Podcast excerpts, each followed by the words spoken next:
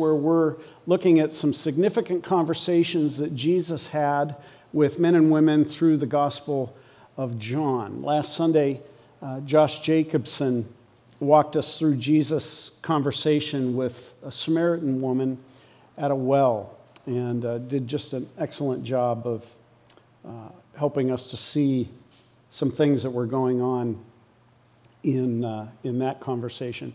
Today, we're going to be in John 5 uh, looking at a conversation Jesus had with a paralyzed man. And as we look at this conversation, we'll have the verses up on the screen. Uh, you can uh, follow along that way.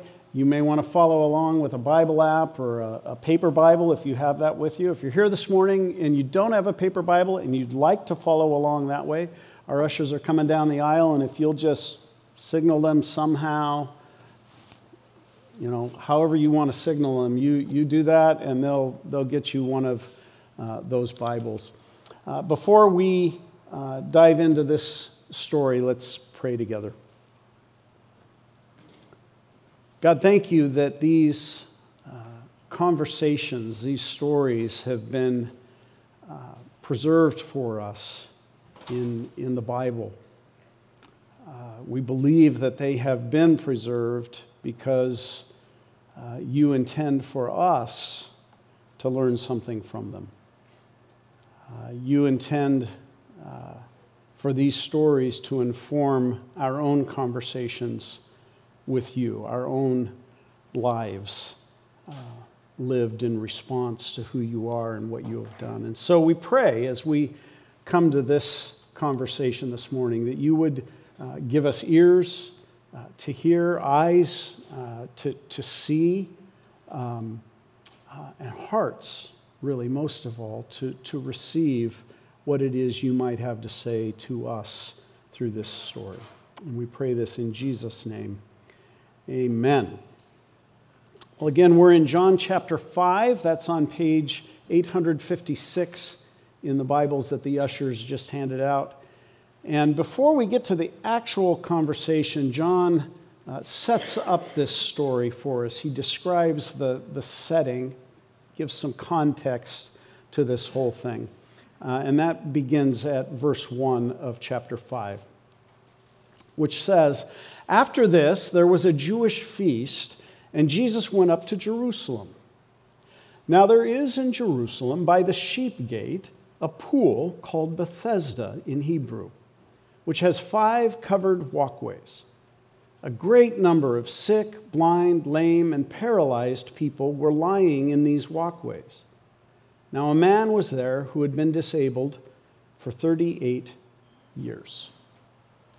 Uh, John begins by telling us that there was a Jewish feast. We don't know uh, what feast or, or festival this was. There's a lot of speculation about which of the, the Jewish feasts this, this may have been, but John didn't tell us. And uh, what we take from that is it's not that important to this story, or John would have told us. It, it's not the main point. But at one level, at least, uh, this feast seems to be what brought Jesus to Jerusalem. John tells us that there's a pool there near the sheep gate. Uh, the, the sheep gate is in the northeast wall of the uh, old city of Jerusalem.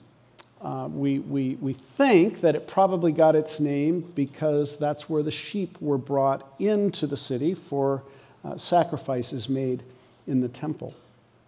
John describes the pool as having five covered walkways. And he, and he says there uh, that there was a great number of sick people gathered there at the pool. Some translations, maybe yours, say a multitude. Uh, the, the Greek word here is uh, plethos. It's the word we get plethora from. Uh, there were a lot of people there, okay? Hundreds at least, maybe a thousand or, or more. Uh, for a long time, there was some uh, concern that this maybe wasn't even an accurate story because there wasn't any evidence of a pool like this. Okay? But in 1964, archaeologists actually uncovered uh, this pool, and it's huge. It's the size of a football field, and it's 42 feet deep. This is a big pool of, of, of water, um, which sort of helps us understand the, the, the huge crowd that, that John says were there a great number, a great multitude of sick, sick people. Why are they there? Let's look at verse 4. Uh oh. Where'd verse 4 go? Huh? If you're reading from the King James Version or, or a old, old version of the New American Standard Bible, you've got a verse 4. The rest of us got shorted a verse. Not really. What's going on here? Uh, where, where's verse 4? Well, the, the oldest and most reliable manuscripts of John's Gospel don't have verse 4. Uh, verse 4 shows up in later manuscripts, probably, we think, as a, like a note in the margins, maybe like some of you write in your Bibles, right? And then at some point that just got brought in to the main text. Um, so, what does this elusive verse 4 say? Well, here it is uh, together with verse 3. A great number of sick, blind, lame, and paralyzed people were lying in these walkways, and then a bracket, waiting for the moving of the water, because an angel would go down into the pool from time to time and stir up the water. Then the first one who got in after the water was stirred up recovered from whatever ailment he had. Now, we don't know if this is true or if it was a myth. Uh, it, it doesn't really matter uh, whether it was an angel who stirred the waters or whether it was some kind of uh, underground spring, as, as some Bible scholars speculate. Um, it doesn't really matter. Uh, but it does shed light on why this multitude of people were there. And it helps explain the answer that the paralyzed man gives in verse uh, 7. Uh, the people gathered there believed that when the water was stirred or troubled, if they were the first person in, they would be healed of whatever sickness they had. That's why they were there. People still do this kind of thing today, right? Uh, uh, Lourdes, France is, is one famous location uh, where people claim to receive healing. Uh, I was looking up some other sites of, of miraculous healing.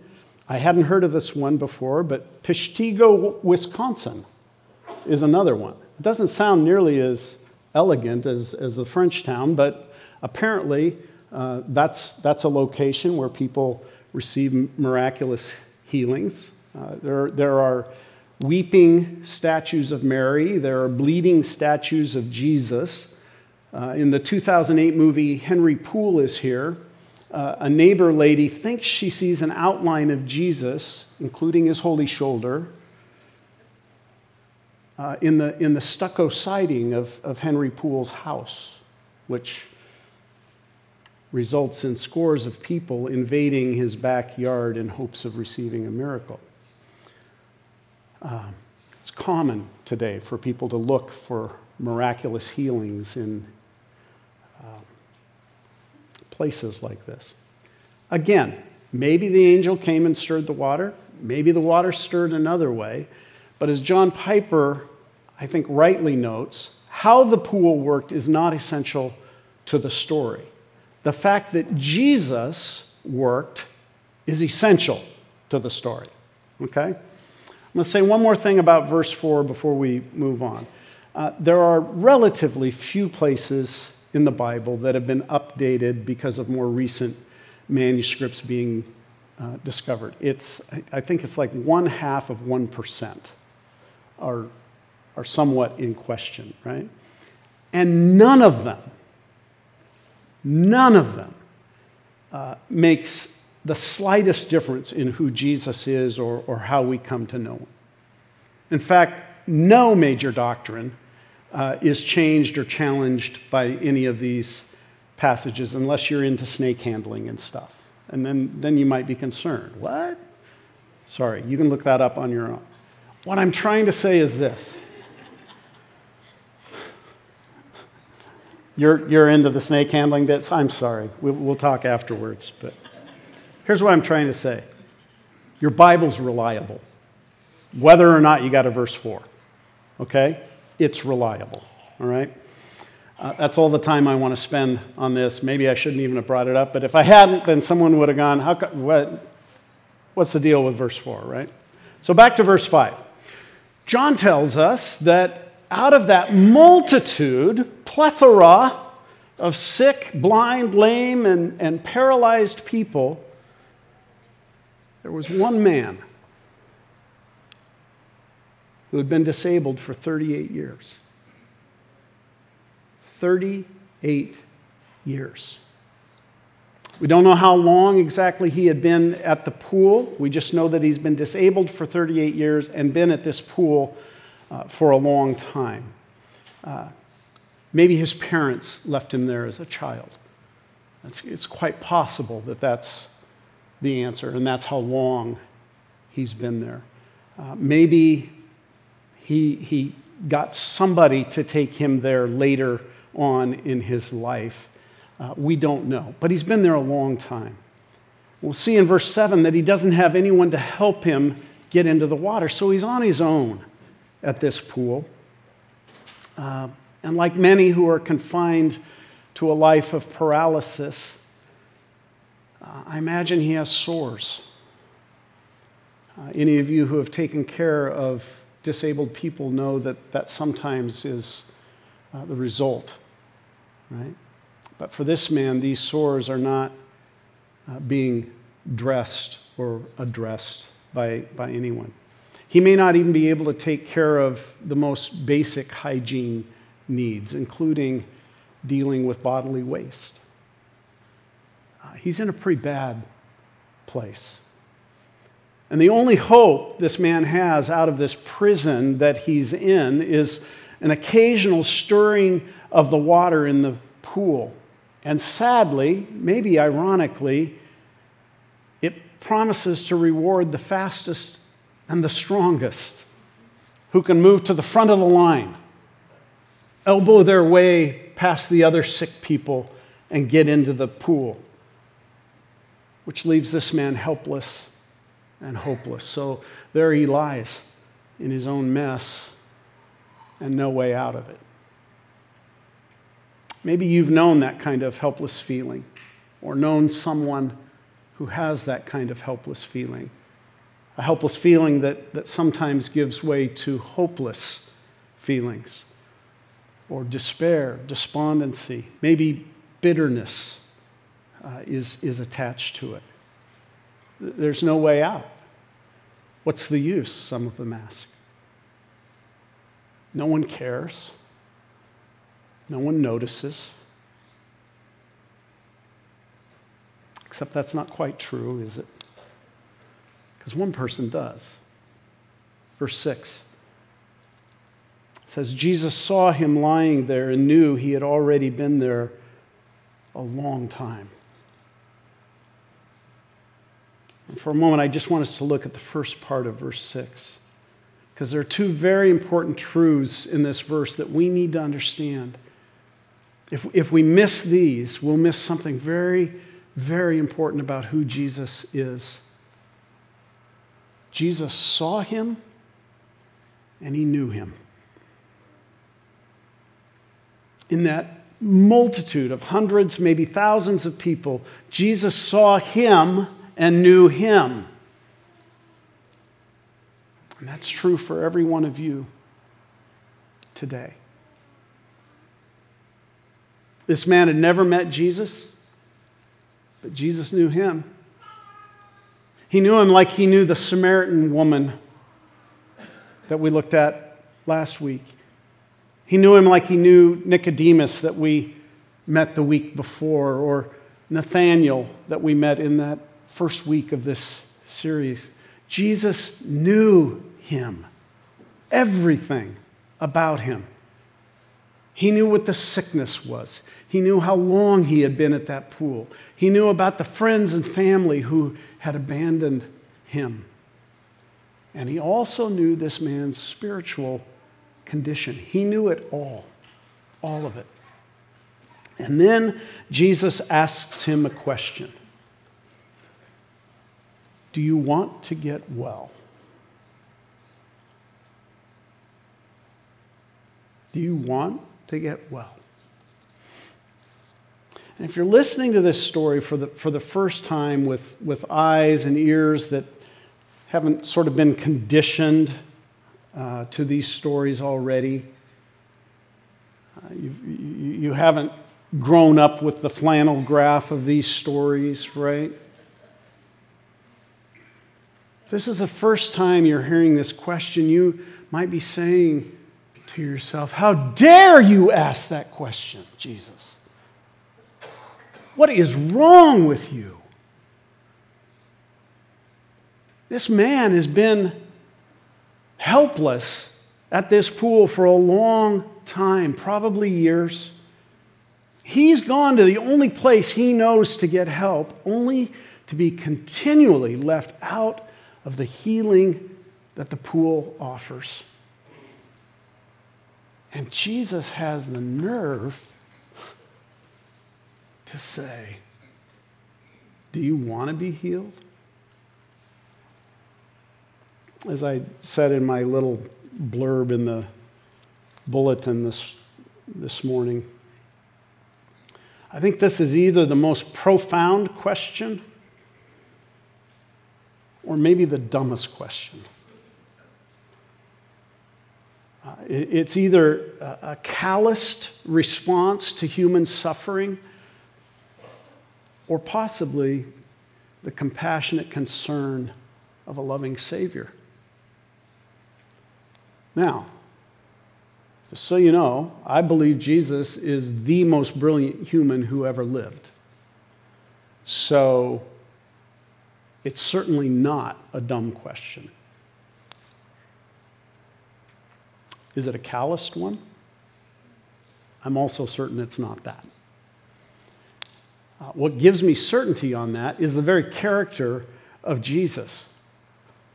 Uh, as if we, we don't have time to go into the latter part of chapter 5, but if we do, we're going to see that Jesus has the character of his Father. And his Father is repeatedly referred to as a God who is merciful and gracious and slow to anger and abounding in steadfast love and faithfulness. No less than nine times in the gospel, uh, Jesus is referred to as full of compassion or moved, moved in his bowels by mercy. It's who he is. It's interesting that he's chosen to speak to this disabled man at a pool that is called Bethesda. Why is that significant? Beth means house, as, as we've seen in some other names in the Bible. Esda means mercy, house of mercy. Now, Jesus isn't being cruel here, as we'll see shortly. He's, he's about to pour out mercy on this man. I think Jesus' question is profound. I, I believe that seeing and knowing this man as he did, made this the only reasonable question to ask this man. I also think it's a question Jesus asks us today. Because sometimes people prefer to stay in their sickness, whether it's physical, emotional, or spiritual. Sometimes people don't want the change that Jesus offers. Their sickness has begun to uh, define them in ways that they're comfortable with. Some people take on sort of a victim mindset, blaming the world for their misfortune.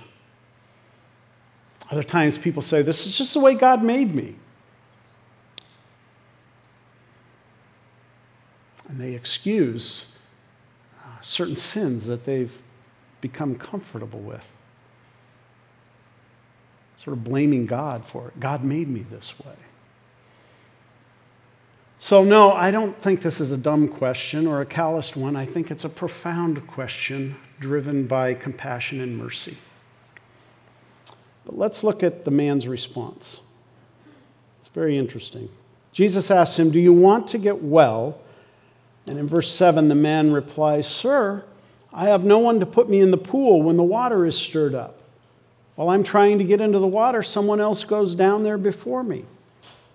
Now, Bible scholars debate about why the man answered in this way. Uh, at face value, it's probably a truthful statement. He had no one to help him into the pool when the water was stirred up. I was thinking, even if he did, I'm not sure what he planned to do when they dropped him in 40 feet of water. I mean, if this thing didn't work, he's, he's going down like a boat anchor, right? But what's more interesting to me is that he didn't answer Jesus' question. He, he didn't say, Lord, if you are willing, you can make me clean, like the man with leprosy did. He, he didn't beg to be healed, like blind Bartimaeus, saying, I want to see. He didn't answer the question like the Roman centurion who said, Lord, if you just say the word, my servant will be healed. He didn't do that. Instead, he seems to give an excuse. I mean, he doesn't even say, Yes, I want to be healed, but, or Of course I want to be healed. That's why I'm here. But he just sort of puts this excuse out there and, and, and leaves it. I know people like this. You do too, probably. One excuse after another is given for why they are stuck in the circumstances that they're in. And of course, it's rarely their fault, right? You know people like that. Well, what happens next is pretty remarkable. Um, there, there are many, many times that Jesus heals people because of their faith. Jesus commends faith all the time, right? Whether it's the faith of the sick person or someone else who is displaying faith on behalf of another person. Think of the four friends who brought their friend and cut a hole in the roof and, and lowered him down. And, and that story tells us that Jesus said to them, the, the, the faith of his friends is what healed him, right? Jesus commends faith, but once in a while, once in a while, he heals someone just simply because he believes it'll bring glory to God. And this seems to be one of those instances. Because there's no evidence of faith in this man anywhere in this story. None. None. Jesus just decides to heal him. Verse 8 Jesus said to him, Stand up, pick up your mat, and walk. Immediately, the man was healed, and he picked up his mat and started walking. There, there was something in Jesus' words. It's a, it's a command. It, it may have been a very forceful command. We, we can't tell tone here, but something compelled this man to obey. There, there doesn't seem to have even been enough time for the man to, to, to feel the strength returning to his legs after 38 years. You know, you'd, you'd think it would sort of maybe start here and, and work its way down, and you could feel the tingling that sometimes faith healers describe. You know, I felt warm, I felt this tingling, and then I dropped my crutches. No, immediately this man is healed, and immediately he starts walking. And once he starts walking, he keeps walking. That's the tense here. And we don't see the behavior of others who Jesus healed, the, the, the deep gratitude for experiencing God's mercy. Uh, we, we don't uh, see the behavior of the man that Peter healed in Acts chapter 3, the man who went walking and leaping and praising God, right? The language John uses here implies that he started walking and just kept going. And then John drops the bombshell. It's this ominous parenthetical statement at the end of verse 9. John says, Now that day was the Sabbath. Did you hear it? If there's a, if there's a musical underscore uh, uh, to this story, John says, Now that day was the Sabbath, and we hear dong, dong, dong. Something bad's gonna happen here, right? John's first readers would have, would have heard that in their heads the moment they read those words. Because now the drama is really going to heat up, and it, and it does, as the man who has just been healed encounters the Jewish authorities. Verse 10 So the Jewish authorities said to the man who had been healed, It is a Sabbath, and you are not permitted to carry your mat. We asked ourselves earlier if Jesus' question, Do you want to be healed, was cruel or, or callous. I, I hope I've, I've shown you that it's not. This statement, it's cruel. These Sabbath police have so twisted God's intent for that day, a day of experiencing God's restoration, that they can't even acknowledge that God has done something miraculous in this man who had been paralyzed for 38 years. Rather than praise God for the healing power that has restored this man's health, they accost him for violating not the law. We need to be really clear about that. The Old Testament law didn't say, don't carry your mat, it said, don't work on the Sabbath. And these guys came up with a whole list of things that that might mean, including carrying your mat on the Sabbath, right? It's their interpretation of the law. And this is what legalism does it's blind to the works of grace and mercy in a person's life. And it focuses instead on keeping rules and controlling people. It's abusive and it's evil. John Johnson says in his commentary that these men are legalists doing what legalists do, reducing life to technicalities they use their codes and their holy days to rain on the celebration. Their laws are not intended to enhance holiness or expand worlds. They are cruel instruments of oppression. And then I, I think this is so insightful. He says, they teach a law, they teach a love of the law and fail to teach a law of love. Let me say that again. They teach a love of the law and failed to teach a law of love. They're missing the point, right? Many of you know Michael Card for his beautiful music. What you may not know is that he's also a, a really brilliant theologian. Um, and he has a commentary on, on the book of John. And uh, in this story, he calls uh, the, the man who is healed the man of excuses. Because every time this guy talks, he, he makes an excuse. Uh, he did it in verse 7. I don't have anyone to put me in the water. And he does it again here in verse 11.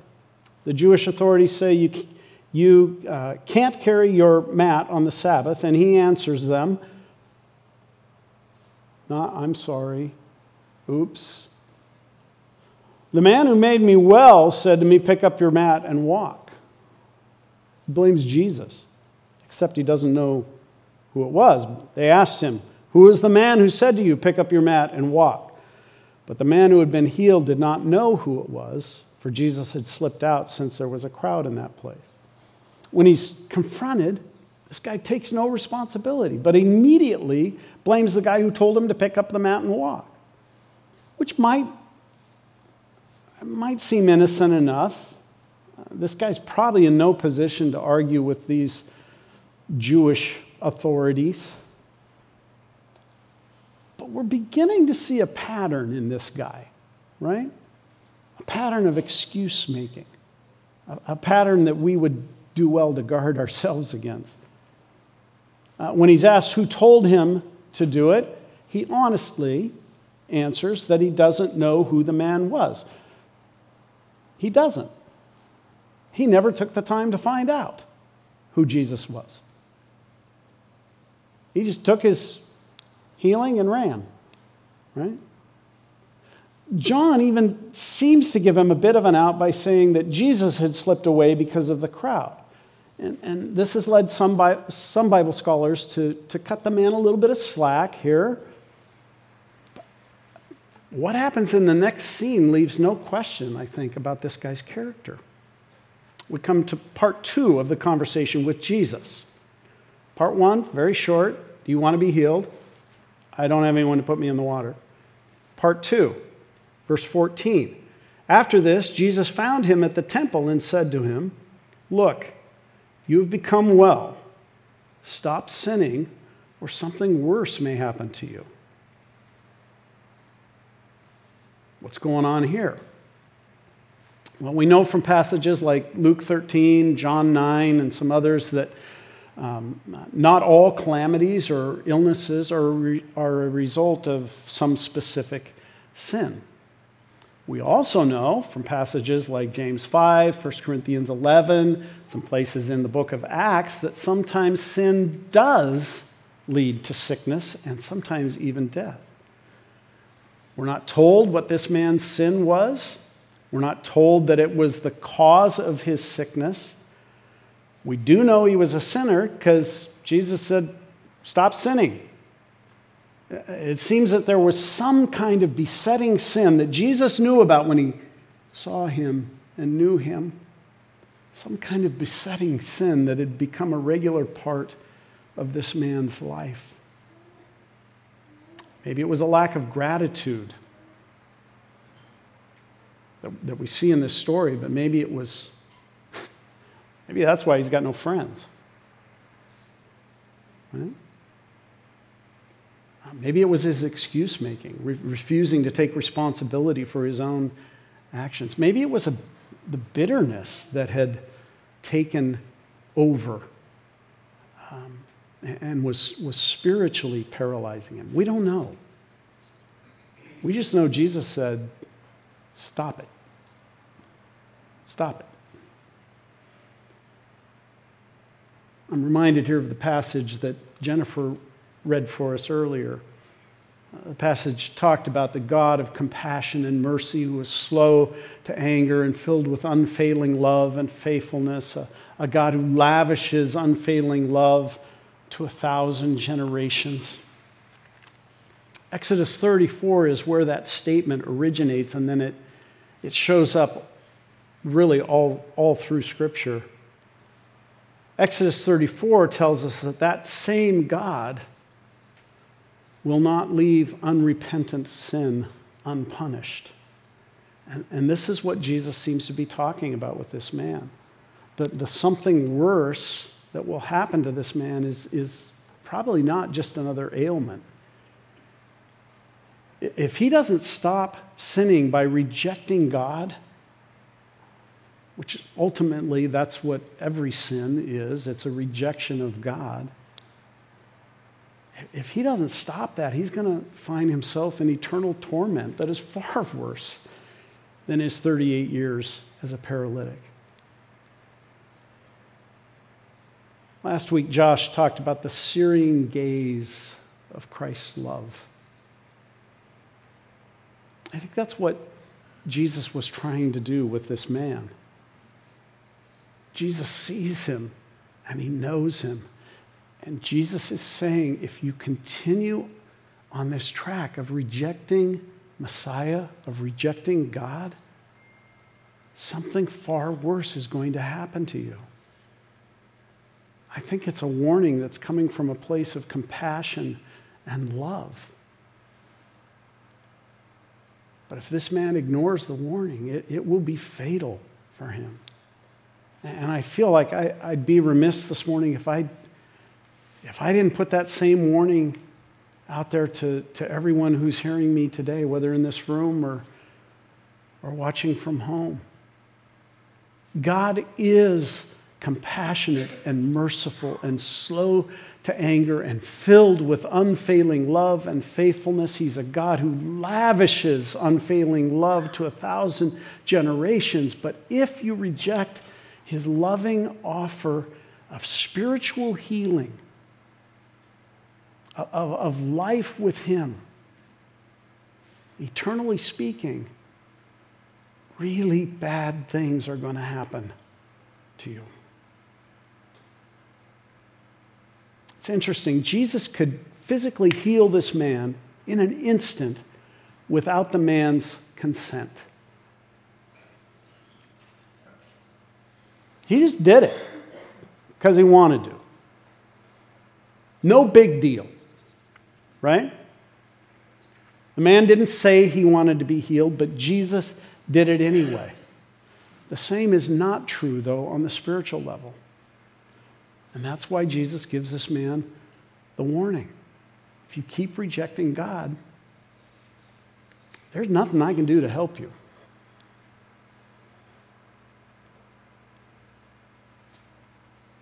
We don't know what the end of this man's life was like. We don't know if at some point he heeded Jesus' words. All we're told about him is what happens next in verse 15. Jesus gives him this warning, and verse 15 says The man went away and informed the Jewish authorities that Jesus was the one who had made him well. How's that for a big old thank you? Don't know for sure if the man knew what would happen when he told the Jewish authorities who, um, who, the, who the guy was who had told him to pick up his mat and walk. Suppose you could argue that he had no idea what the outcome was or would be. This man consistently ignores Jesus' questions and warnings throughout the story. He, he seems to be set against what Jesus is doing. I was, I was thinking, in his own way, he plays the part of Judas in this story. betraying Jesus to the authorities. And as a transition into the next part of the story, John tells us the results of this man's betrayal. Verse 16. Now, because Jesus was doing these things on the Sabbath, the Jewish authorities began persecuting him. So Jesus told them, My Father is working until now, and I too am working. It's okay for God to work on the Sabbath. For this reason, verse 18, for this reason, the Jewish authorities were trying even harder to kill him, because not only was he breaking the Sabbath, but he was also calling God his own Father, thus making himself equal with God. In this brief exchange with the Jewish authorities, Jesus has sealed his doom. John Piper says, In the eyes of these Jewish authorities, he is both a Sabbath breaker and a blasphemer, making himself equal with God, and they will kill him for it. And of course, if you know the rest of the story, you know that that is exactly true. I really wish this conversation ended like the one with Nathanael, who immediately started following Jesus. Or that it had maybe another mention at the, at the end of the book of John, uh, like, like Nicodemus, that this man eventually started following Jesus. Or, or maybe like the, the woman that we saw last week who, who went back to her town and evangelized the whole town. Come and see a man who has told me everything I ever did. Could it be the Messiah? But it doesn't end that way. It ends with an unanswered question. And I wonder if that's because John wants us to wrestle with the question that Jesus asked. You want to be healed?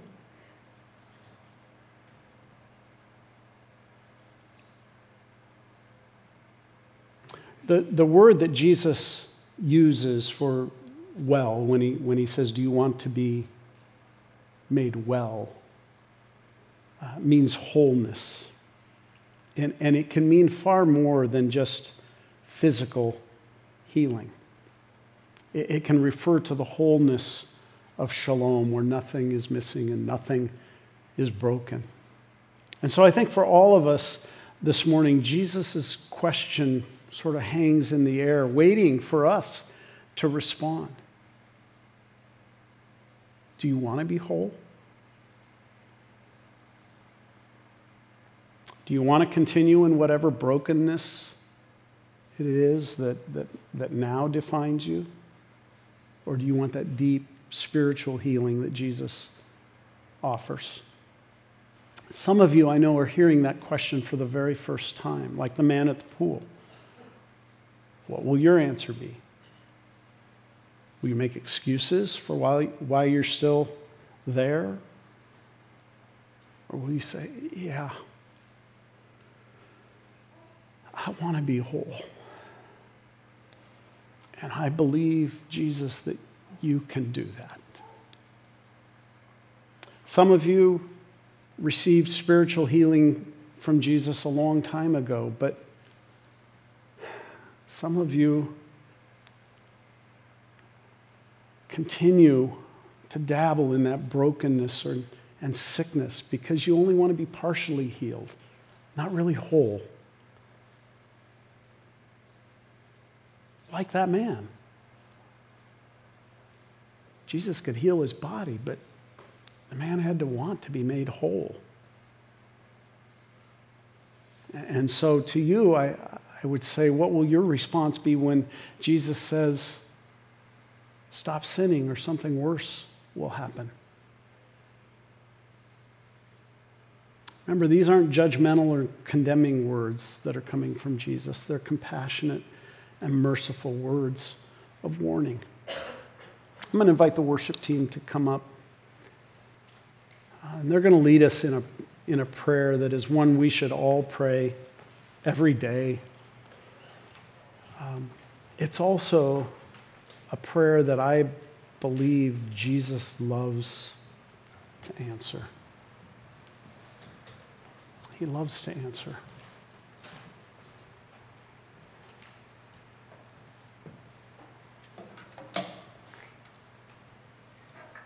It's interesting, this, this man in this story